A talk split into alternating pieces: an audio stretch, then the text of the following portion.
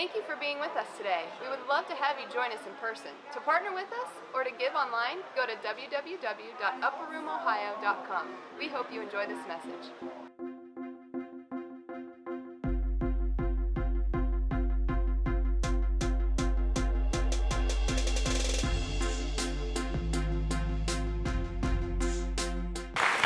Many believe that there is not a junior Holy Spirit? There's not a junior version of God. There's not a kid version. There's not a teenage version. Like they have the fullness of God in them, and we could probably learn a lot from their faith, their joy, their, their carefreeness, their lack of fear.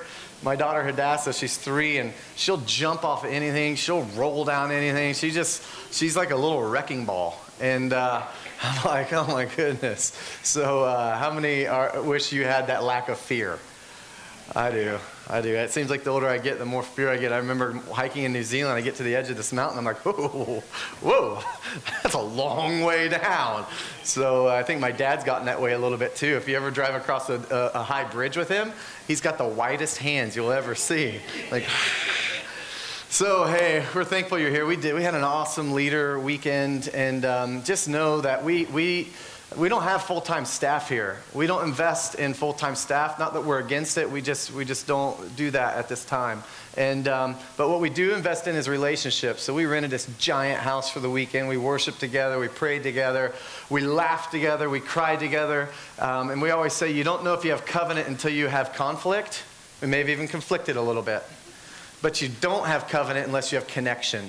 And, and here at Upper Room, we don't, we don't want you to be based on, we don't want our relationship to be based on uh, what you offer or, or how big your ministry is or, or how you can produce or your numbers. We don't take attendance. Like, this is God's bride. He's not opposed to attendance, though. Let me just clarify that for people who do take attendance. Somebody counted the 120 in the upper room. Somebody counted the 5,000 that were fed. So he's not opposed to it. We just don't do it. It's not one of our core values to, to measure numbers. But we do measure God's presence and the connection and the covenant that we have with each other and Him. And, uh, and, I'll, and I'll tell you, it's, that's the thing we want to invest in. We want ministry to be birthed off of relationship, not relationship to be birthed off the ministry we do together. So it's just one of our core values. It's who we are. So um, we get crazy and laugh and go. Uh, we, we put wood Indians in front of doors and people run into them and scream they had this big statue. It was like this tall, carved out of a, a log. And, um, and Bert and Samuel just found it really amusing to like put that just on the other side of like a bathroom door.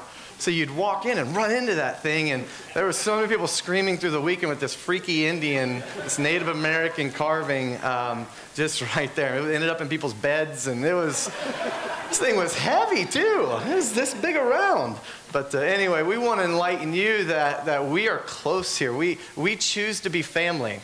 You don't fall in love, people. If you fell in love, it would be an accident and it meant you can fall out of love. You choose love. You choose connection. You choose covenant. Even when things are hard and even when you don't, we're not looking for agreement here, we're looking for unity. Honor is when we can value each other even in a disagreement. Honor is what love looks like, and it looks like something. You know, and sometimes it looks messy and ugly because it's beyond just a Facebook Sunday relationship. When you come together, when you move in with your spouse, when you choose to be a friend with somebody, and you start to learn the differences, and, and, and that my wife, you know, scrunches her toothpaste like a maniac, or doesn't wipe off the ketchup rim when she's done with it, like now I got to choose to love her beyond her faults. And when that toilet paper ends up going spool down instead of spool up, there's an issue. We choose that love. We choose to press into that. And that's, that's what the weekend, it may have cost the church a few thousand dollars in meals in, this, in the place we stayed, but we're, it, you, you as a church, you as a body, you as the bride, you as the family, you as the face of God, the hands and feet of God, you're worth that. And I'd much rather have that than a salary. You know, that's, that's, just, that's just my preference. I want to enjoy the people I'm around. And I want you to see who I am. And we, we want to, you know, take stupid pictures of each other. People fishing at a pond and this fountain going out, and it looks like that person's using the restroom. So we won't mention names, Pastor Greg, but anyway, that was a title, not a name, all right? So, anyways, we love you. Uh, there's, let, me, let me just get to the chase here. Uh, I usually start with some funny stuff or a story about my kids, but we're just going to get right into it. We were processing some things over the last couple weeks and even a couple months, realizing that we have a new church. Like if you come to both of the services and ask how many's been here less than four years, 50, 25 to 50, 60% sometimes are less than four years, less than three years. So we're growing, we're new and younger. And uh, how many feel good to be young in here? Because I don't care if you're the oldest person in here, you're young. You're young, all right? When you're measured in eternity, you're young. Makes you feel good, doesn't it? So, anyway, we, have been processing that not, not everybody's walked with us through the journey we've walked through. Not everybody's had the revelations that we've had over the last six, eight, 10, uh, 12 years. So, what we realized was we got into this topic of discussion at our, at our house church, our home group on Wednesday night. Yes, Wednesday night. And uh, we were discussing the power of identity. And, and then we realized, and even like Amy Pierce, who's in our leadership, she had never heard some of this. So we were already saying, you know, there's probably people among us that haven't heard some of the early messages of what grace and mercy is. Getting something you, you don't deserve, not getting something you do deserve. You know, defining what that really is and, and what the Father's heart is, what the Father's love is, what that looks like, and so many other things about the culture of honor, family. Well, the key one that was a core value for many years, and, and it's like, we need to repeat this thing. This just needs to be in our core DNA of who we are, and that's identity. And, and I'll be honest, like in the kingdom, it's the king's domain. And his domain is family. His government, the government of heaven is family. It starts with the family, it ends with the family. It starts with the, with the marriage, it ends with the marriage. And anything in between involved a marriage. We're the bride of Christ. He's returning for us, right? So, so eh, the king's domain is family. Heaven's government is family. And, and the economy in, the, in heaven's government is relationships. The currency is love. Family is literally the functioning, organized unit of love. That's what my definition of family is. It's the organized, functioning unit of love. Family. And it doesn't mean that we're blood. You know, this is home. This is my home church, but I don't live here. Sometimes it feels like I do. But it's home. We're family. It's context in the covenant that we're choosing each other. And within that becomes not just a place where we lead people to freedom, lead people to Christ, which is the ultimate goal, right? But it's a place that hosts his presence, a place that, that worship is a corporate experience and a movement. You know, we're loud. We a little cray cray. Okay? But if Jesus looks alive, his bride should look alive too. I'm not against churches that don't express themselves like the way we do. And, and, and I'm thankful for those churches to reach the people that would not feel comfortable in here. Absolutely thankful for the bride and the unity of that bride and the different denominations and expressions and, and the beauty of that. That's what we look like in here today. I never judge anybody based on how they, how they experience or, or, or emotionally express God. The same way that I said last week, I don't judge people at a wedding, a sporting event, or a funeral. You have laughter and crying and wailing and yelling and cheering and chanting, right? I never judge that because the bride's supposed to look really unique and really different. So, out of the context of family and out of a church that's not only hosting his presence and leading people to Jesus Christ, but also a place that's a family welcoming people back into the family of God. That's what a church is supposed to be. It's not supposed to be a place of condemnation and judgment. Let God do that, He's pretty good at it. We get to come in and be free and then choose covenant, choose love, choose family. We don't have to worry about that other stuff. So, in that context, in that culture, people begin to get free because we're not forcing something on you. You get to choose God because He first chose you. You love because he first loved you. So, so in, this, in this culture of family, now we get to raise up sons and daughters of Yahweh. We get, to, we get to encounter God as children. We get to lead people to a transformation in his presence. The church was never supposed to become this organization or business or structure to, to just grow themselves. Like it's a body of believers that make up the bride, and you, the people, are the church. We don't go to church, we become and are the church. We, we, we get this system wrong in our culture and in America, in my opinion, that, that we're raising up organizations that were meant to be movements, they become stagnant. It's a river, right? A river, a living river, living waters flowing out of us. We're supposed to be poured into and flowed out of. We're supposed to be brought from something and to something. Listen, so your identity is, is, is in this revelation of, of, of this who you are and whose you are. And I'll be honest, in the context of, of my bad choices and my, my, my uh, prodigal season, you know, I found myself arrested a few times. I found myself, uh, you know, trying suicide. I found myself depressed, unhappy. And it's because I wasn't living who I was intended to be. You'll never be happy. Nothing out there, nothing in the world, nothing, no material, no title, no anything will ever mean anything to you if you're not living within the context of the way God created you to be for the identity and the DNA He put in you. The Bible in Genesis, it says, Let us. He says, Let us make man in our image. Let us. You were created in the image of God.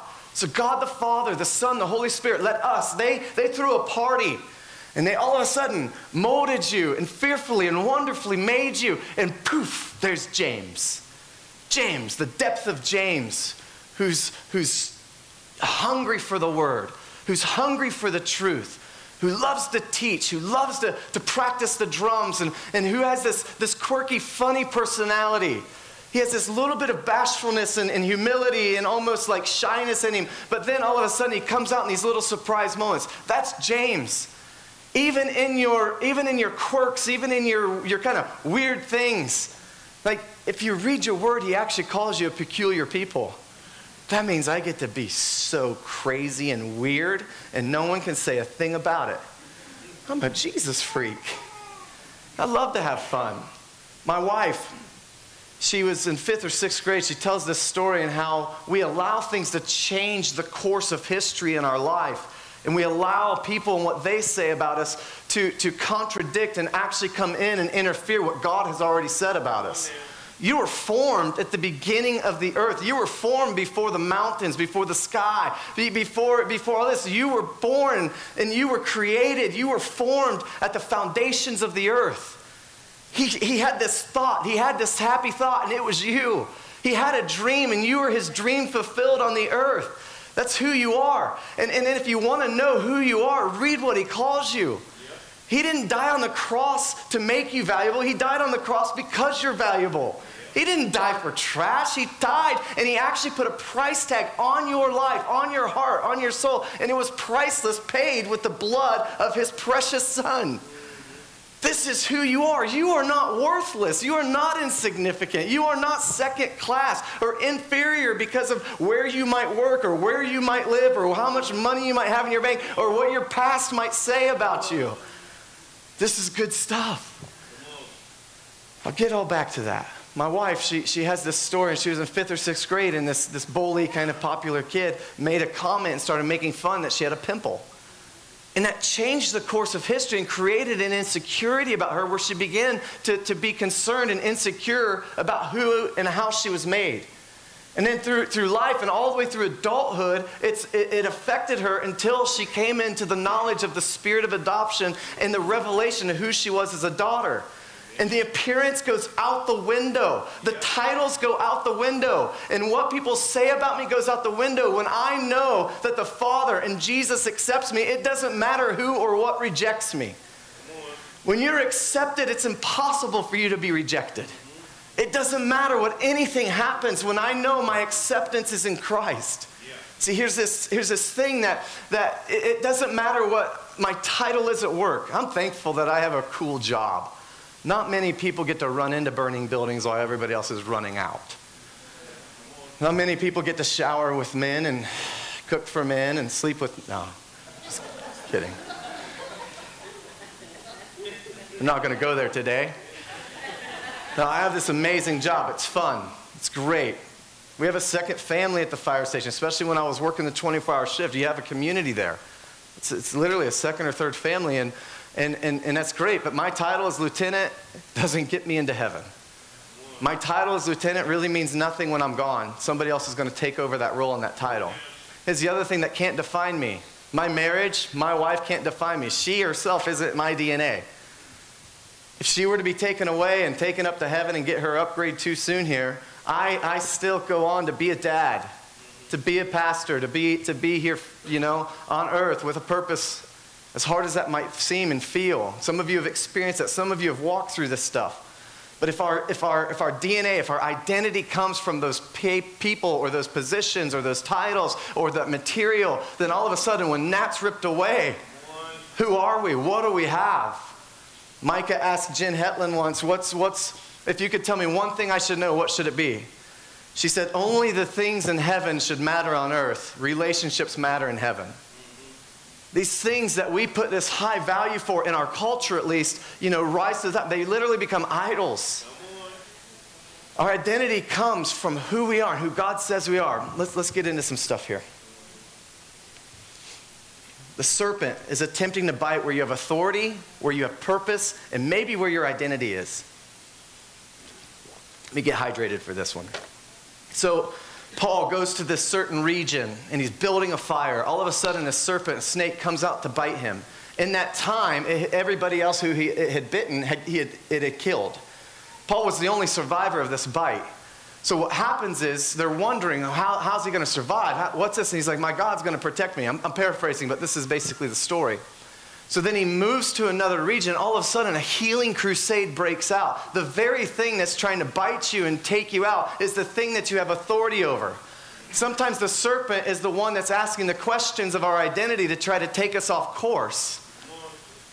We go to the garden, we go to Genesis 3 and, and Adam and Eve. In Genesis 2, around 25 or 27, he says that, he says that, the, um, says that they were naked, they were without clothes, and they had no shame. Then we get further into chapter 3, and he says, it says, the, the serpent was created by God. He was the shrewdest of all creation. And then we fast forward a few verses, and it goes on to say, it says, Who's, did God really say that you, that you couldn't eat of that tree? And it says, then they, they begin to clothe themselves and they begin to get fig leaves and wrap themselves around them, and then they're full of shame. Listen, one question from the serpent, and the question that the enemy is trying to present is usually involving your identity and your purpose. Let, let, me rephrase this. Jesus, when he was going to be baptized by John the Baptist, you can read this in the Gospels, he has this confrontation with John the Baptist. Hey, I, need, I want you to baptize me. John simply says, Well, I'm not worthy to baptize you. I'm not even worthy to wear your sandals. And then Jesus says, No, you're going to baptize me. John baptized him. He comes up. The heavens are separated. The Father says this basically says, But this is my beloved Son with whom I'm well pleased. So, in this context, Jesus was around 30 years old. He hadn't started his ministry yet. He hadn't performed. He hadn't created uh, anything uh, beyond what was already created at the beginning of time. But he hadn't done any miracles. He hadn't preached. He hadn't raised Lazarus from the dead that we preached about last week. He hadn't done these things. So, so here he is, my beloved Son with whom I'm well pleased. So the Father didn't care what he had done. He didn't care what miracles he had or hadn't performed yet. He didn't care what, what sermons or, or how many loaves and fish fed somebody. Simply, it was who he was that made him do what he ended up doing.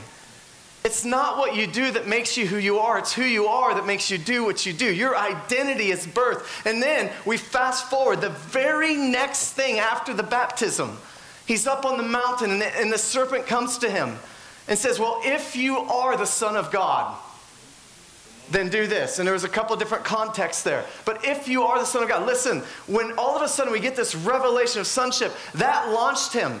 There was this thing that transformed. There was something pivotal in that moment of the baptism that launched him into the ministry for three years to die on a cross and resurrect for you and I and everybody else on this earth. Even the ones we don't agree with He died for them. For he so loved the world, the cosmos, everybody, everything. He gave his only begotten Son that whoever believes in him will not perish, but what?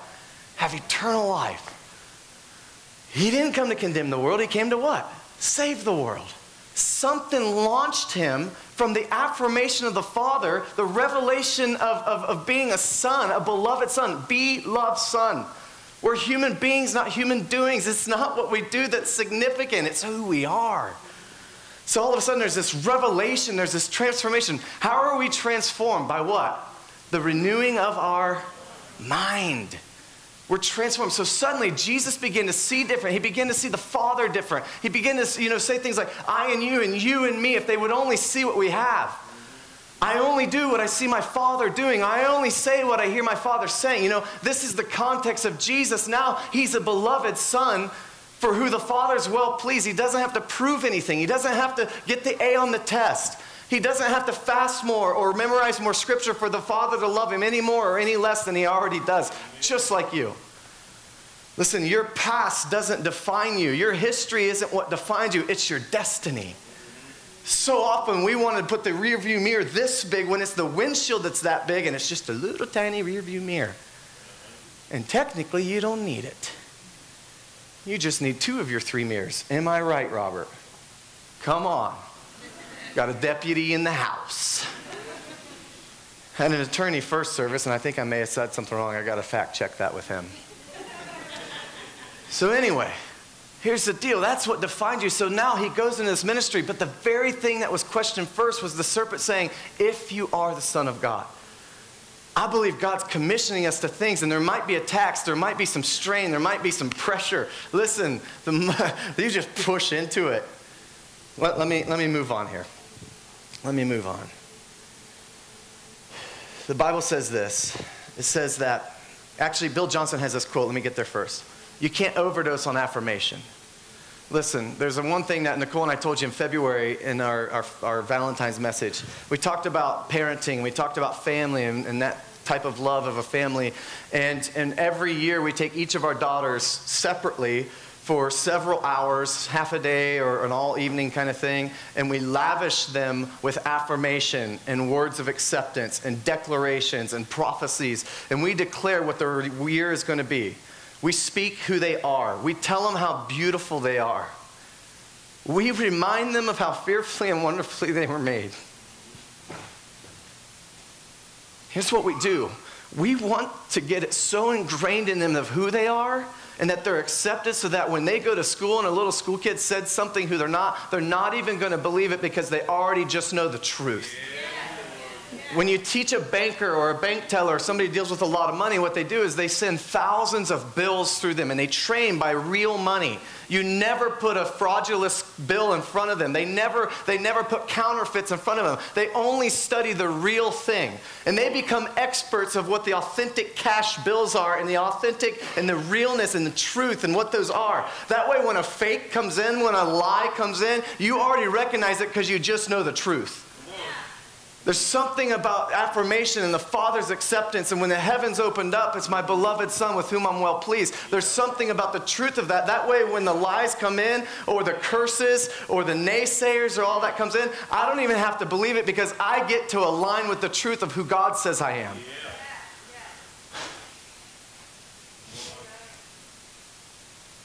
Romans 8, 14 through 17, NIV.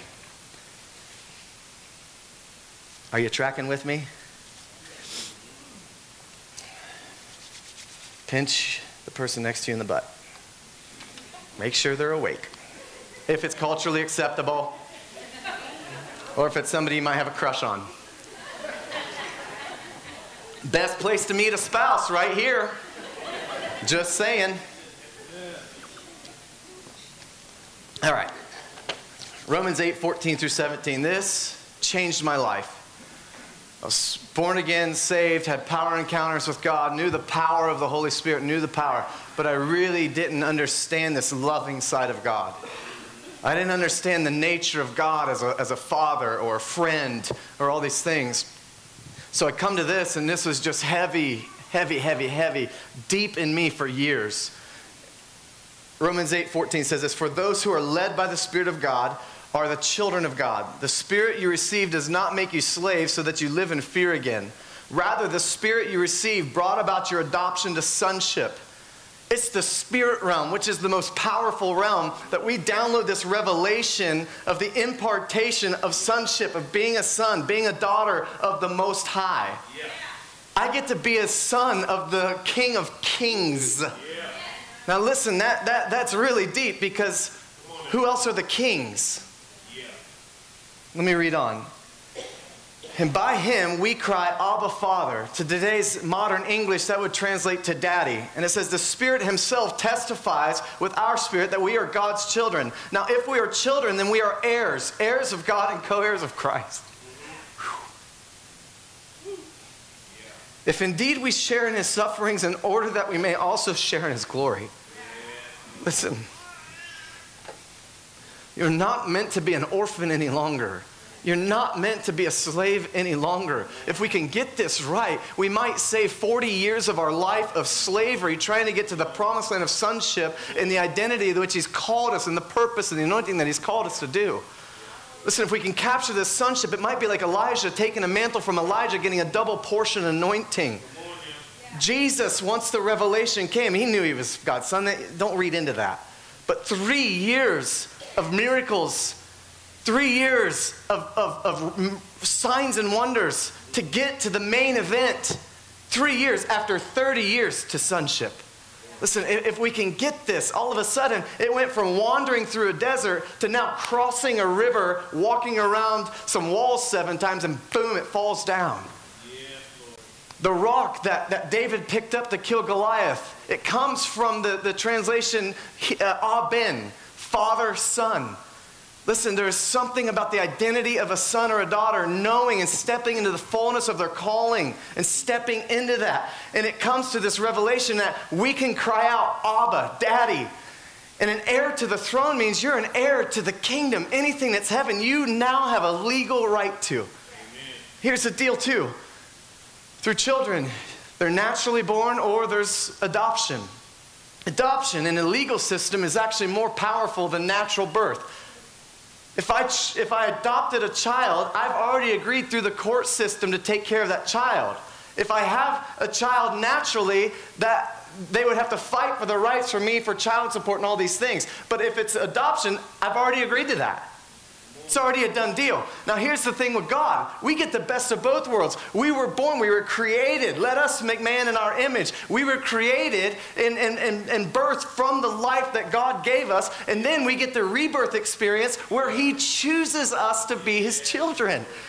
We not only were naturally born and created with purpose and fearfully and wonderfully made and plans for a prosper, a hope, a future for us. I'm just, I'm just spewing word at you. But then again later, he chose us. Paul's got this. He says the same thing in Galatians 4. Paul has this. So then we, we get to this place. Now, I also am heir to the throne. I'm an heir to the kingdom. I'm an heir to Jesus. I'm a co heir with him. Yeah. Wow. This is powerful stuff. But we have to get it here. It has to be a spirit realm to where all of a sudden, even if it gets it here, we have to get it here. We're transformed by the renewing of our mind. The, I, I, took uh, Financial Peace University probably like three times. Sometimes I just need things multiple times to, to, to get it into here. So I took uh, Dave Ramsey's Financial Peace University, and in that you learn that there's like like 70 some percent of people who win the lottery file bankruptcy within like three to five years. You learn that nearly 80%, back then, 80% of NBA players file for bankruptcy the highest paid athletes in America, in the world, the highest paid athletes. And they're filing 80% of them nearly, I think it was 78 to 80%, were filing bankruptcy after they got out of the NBA.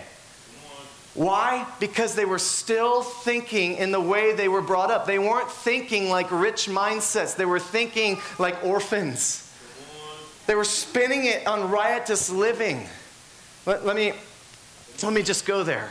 We have to think differently and we have to catch this in the spirit realm. The prodigal son. There's a story in the Bible about the prodigal son. So, what happened was this prodigal son became an orphan because he just didn't want to belong in the house anymore. So he took his inheritance early. It said he spent it on riotous living, and then he was in this hog pen. He was eating the waste that the pigs couldn't even eat. Now, if you know the culture, that was wrong to even eat pork. So I'm painting the picture here of where he was. So, so here he is in the hog pen, thinking he doesn't belong. And then all of a sudden, a life changing verse that I recognize says that he came to himself. Yeah. Or another version says he came to his senses. So all of a sudden, there was this revelation that changed. I believe personally that it was the spirit of adoption that came upon him to change his mindset, to get him to step out of his mess, out of this misery, out of this stuff, and actually step into a destiny to going back to the Father's house. Now, here's a beautiful picture of the Father's love for each of us. In that time, there was a culture, in the Jewish culture, there was a thing called kazaza. And in that, if the son had left with his inheritance too early, if he came back, the mother was only allowed to go to the gate to greet him with a kiss to send him off forever. What happens in this story is so transformational. It says the father saw him from afar, ran towards him, embraced him. Now, now listen, an orphan wouldn't be able to experience what is about to happen here. A slave wouldn't be able to experience this and receive the gifts that were about to be lavished on him, but a son would. So all of a sudden, he came to his senses. He realized that he wasn't in his created identity. He came to himself, to his divine identity, his divine creation, his divine purpose, his divine destiny. So all of a sudden, he says, Now, Let's, let's get the fatted calf. Let's throw a party. Let's get the robe. Let's get the sandals on him. My boy was lost and now he's found. Let's get the insignet ring. Now, listen, that ring was the signature of the family. That was worth more than the inheritance he had already taken. Now he has the seal, the signature, the authority, the legacy of the family. Only a son gets the legacy. Only Jacob got the legacy. David got the legacy. A son gets the legacy. Jesus got the legacy. Listen, it was the ring that was the legacy. It was the son. It was the identity that I belong. The old system is this, this boy sitting out afar. The son, you know, you had the rebellious one, but you had the religious one, the slave who was still in the house bickering, saying, Listen, my brother went off and spent everything, spent our inheritance on, on, on prostitutes and drugs and alcohol and these parties. I've been working hard this whole time in the house, and I don't even get this party. I get a little worked up when I preach.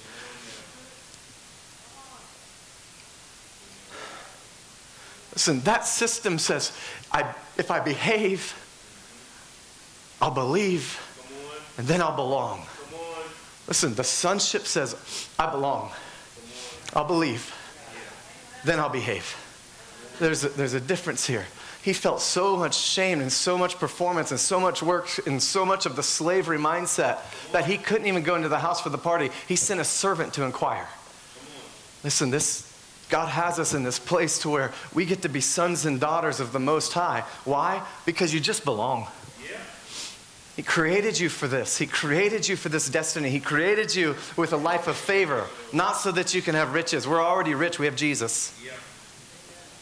I'm not against wealth in the kingdom, though. It takes it to spread the kingdom. I hope you all are millionaires. And I hope you tithe.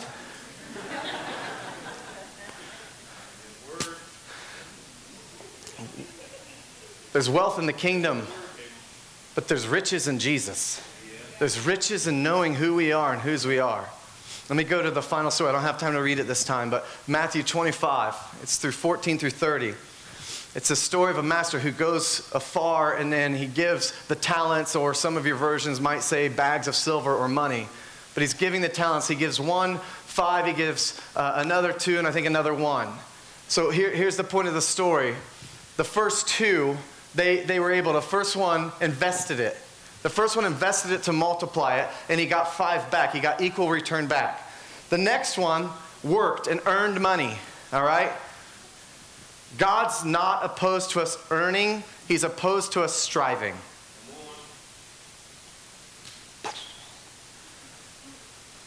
He's not opposed to us earning money. He's not opposed to us, you know, receiving. He's not. He's opposed to us striving and making it works and performance Jesus' love is free. His grace is free. His salvation is free. Healing that you, that you witness today, that's free. You won't fabricate that stuff. You should go to the doctor and confirm it. Don't take your medication until you do get confirmation. We don't need fake healings to, to make God any more famous than he already is. He does a pretty good job of it. Those stuff just, just elevate him because he's that good, because he loves his sons and daughters. So we get to this story, and the last one buried it. He buried the talent because he was fearful. And he says, Lord, Master, I know you're a harsh man. Getting to the end of that story.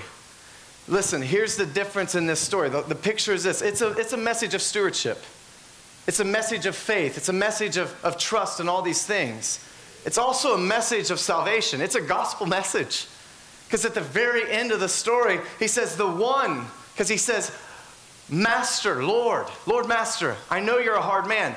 He didn't know the Master is Jesus. He knew him as teacher. He knew him as a prophet. He didn't know him as Messiah. So he says, I'm casting you out. Give all that you earn to these guys that actually knew their place and identity as sons and daughters because they knew if they were going to risk it all and lose it, I was still going to love them. Wasn't just a story of stewardship. They were willing to risk it all because they knew if they lost it all, the master would still love them and accept them and receive them. It's the one that was afraid of him and only saw him as a hard man and not the Messiah, not a father, not a friend, that actually says, I'm casting you to the place of gnashing of teeth. That's powerful. Let me get to the last one. If there's still a band here, they can come. I, I think they are. Yeah, they're here. They're here. Sometimes we get to the second service, and the end, I'm like, I think they're here. I don't know. Maybe we'll do something different. 1 John 3 1, NLT says this. I'll be done in five minutes. See how much our Father loves us, for he calls us his children, and that is what we are. So good. My favorite verse in the entire Bible, right there. And it has emphasis on the end. He's telling you that is what you are. You are not an addict. You are not an alcoholic. You are not, you know, this and not that. You're not insignificant. You're not worthless. You're not dumb. You're not a failure. You're children of God. That is what you are. It says this, it goes on to say this. But the people who belong to this world don't recognize that we are God's children because they don't know Him. Listen, back to the story. We, we have to know Him. My wife and I were processing some things, and we, we've got so many friends out there and so many people we look up to, and, you know, so many people we're praying for who are pastors, and their kids might be in a prodigal season or whatever. And my wife was just like, we're driving to the retreat on Thursday night, and, and she's like, convince me that we're doing something different with our kids. That they won't end up like this or choose this or whatever. And that morning I was just spending some time with the Lord and he just kept downloading things. And when we were youth pastors, if there was something, if there was three things we could get in teenagers, if there was three things we could get in new believers, when I was working, you know, less often now, but still do, but when I work with addicts or, or, or drug addicts, if there's three things I can get, it's not, it's not necessary, I'm not opposed to this. It's not a healing, it's not a goosebump, it's not, it's not this thing. If you recall when Elijah was going through his season in the cave, it was the still soft voice the wind, the fire, all these things didn't pull him out of the cave, but it was the still soft voice that pulled him out of the cave. It was the reminder of who he was. So, so I'm like telling Nicole, I'm like, there's, there's three things, and I, I just want to share this with you. And I, and I, think if we can get this, we move from, from maybe if we're an orphan, or maybe if we're a slave, or maybe if it's just a good reminder, we're, we're already in this place of, of sonship, but maybe there's this good reminder that, that says, like, there's these three things. If you could get these, we go from being anywhere else or caring about anything else to knowing the security of who we are and trusting that if I lose it all, if I lose my job, if I lose my, my money, if I'm like Job and lose my health and lose my family and lose everything else, I know that God loves me so much, He's still going to take care of me. He's still going to bless me. And it just might be at the end a double portion. Listen, this, this is what it is. Job's identity was never in that stuff. As much as the enemy wanted to convince him and also try to convince him of lies, try to accuse him, try to trap him, Job knew his identity was a worshiper, was a praiser, was a faithful servant and a lover of Jesus. Listen, this is this is the three things. First off, how you see God, how you see yourself, and how you see others. I want to expand on, on each of them just, just really briefly. How you see God. If you're only seeing God as a teacher or a prophet, or if you're only seeing God as a judge, it's going to cloud the revelation of the true nature of who and all He really nearly 600 titles in the Bible that, that, that describe God. If you want to know who God is, study those 587 titles that actually say who He is, His nature, and what He wants to do. If He's called healer, He wants to heal. If He's called counselor, He wants to counsel your marriage. He's called the Prince of Peace, he wants peace to reign in your life. And we can go through each one of them of who God is. And once we get the true nature of God, and it's not just this box view of how I grew up or, or this only perspective I was introduced to, all of a sudden I'm exposed to this world of who God is. That's the truth. When we know the truth, nothing out there can convince us of anything else. The other thing is, who are we? Who am I? God has hundreds of things that He calls you. He calls you more than conquerors. He calls you mighty ones. He calls you His peculiar people. He calls you all these amazing things. He calls you worthy. He calls you holy. He calls you holy. These are the things that God calls us. He calls us saints. He calls us sons and daughters and children. That's what we are. And then the third thing is how do you see others? It's not just to love them, it's not just to have the, the value system and the perspective of heaven. That's obvious. Love God, love people. The more I can see from heaven's perspective, the easier it is for me to love people. Why? Because I'm seeing a revelation of God and I'm seeing a revelation of His creation on the earth, and I get to love them. I get to love the hell right out of them. And so do you. Listen, how you see people means how do you see their perspective of you? We need to get rid of the fear of man so that we can live from the love of God. And all of a sudden, if I view God in this way, and if I view myself in the way that He's promised me that I am and who I am, and, and, this is what I am, then all of a sudden, now the people don't matter. It doesn't matter what they think of me. Every person I study in the Bible had, had, had you know, people against him. Look at Jesus. Look at Moses. People were kicking and screaming. Oh, if I just could go back to slavery, I'd where, know where my next meal is coming from. But there is a promised land. You were called to be sons and daughters. There is a promised land. Last story. You can stand with me. Last story. It's Luke 8.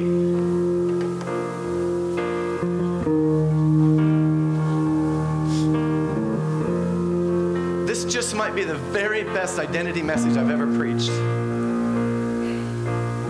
Not being arrogant. I'm thankful for the revelation that God has given me just to receive this right now.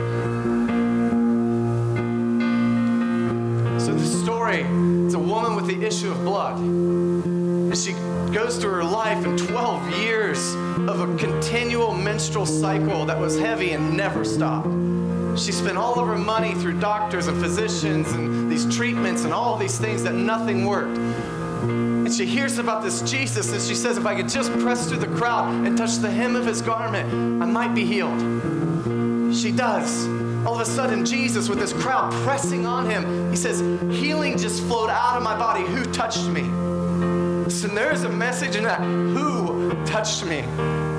It wasn't what. You're a who to God. You're a person to God. You're, you're, you're his beloved children. It was who touched me. And then all of a sudden, he doesn't call out. She was unclean, guys. She was considered unclean. She was unworthy. The culture. She was a reject of society. But what does he say? He says, Daughter,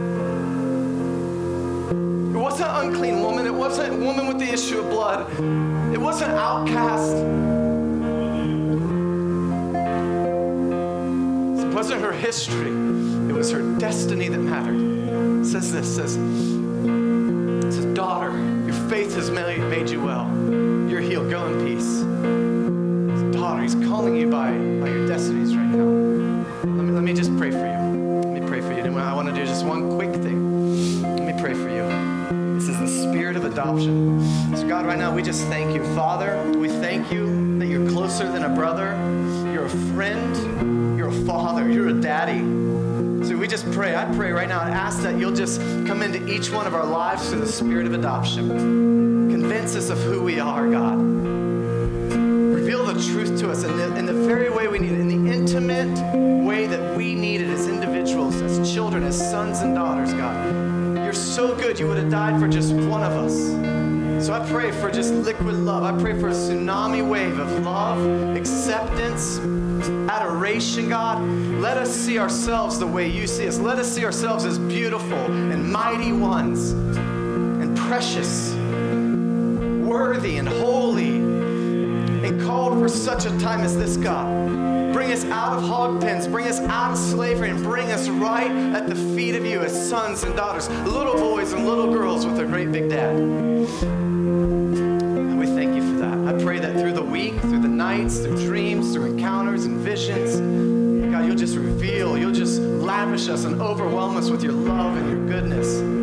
You really are a good, good Father. You really are a good, good Father.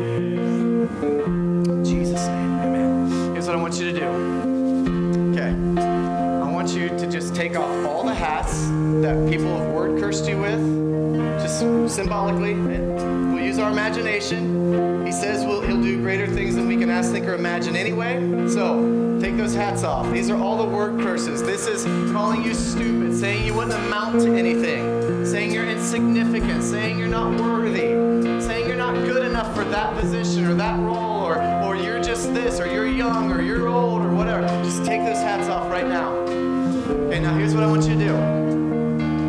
Want you to get your beautiful crown right there. Just grab it. Okay, this is the crown of identity as sons and daughters. This is the beautiful crown that God has placed on your head.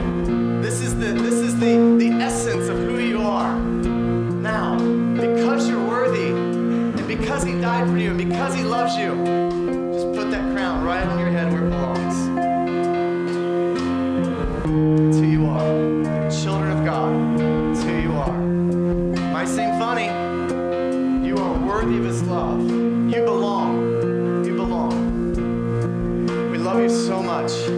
if you came here today and you don't know Jesus as Messiah, you don't know Him as Father or friend, we want to offer the invitation. We'll stay, we'll pray with you, we'll introduce you to a really amazing Creator, and Messiah, and Savior, Healer, whatever it is that you need, we, we'd love to pray for you. So don't leave here if you need more of Jesus or if you need a touch or a healing or, or, or simply the greatest gift of all salvation. Otherwise, we love you. May He shine His face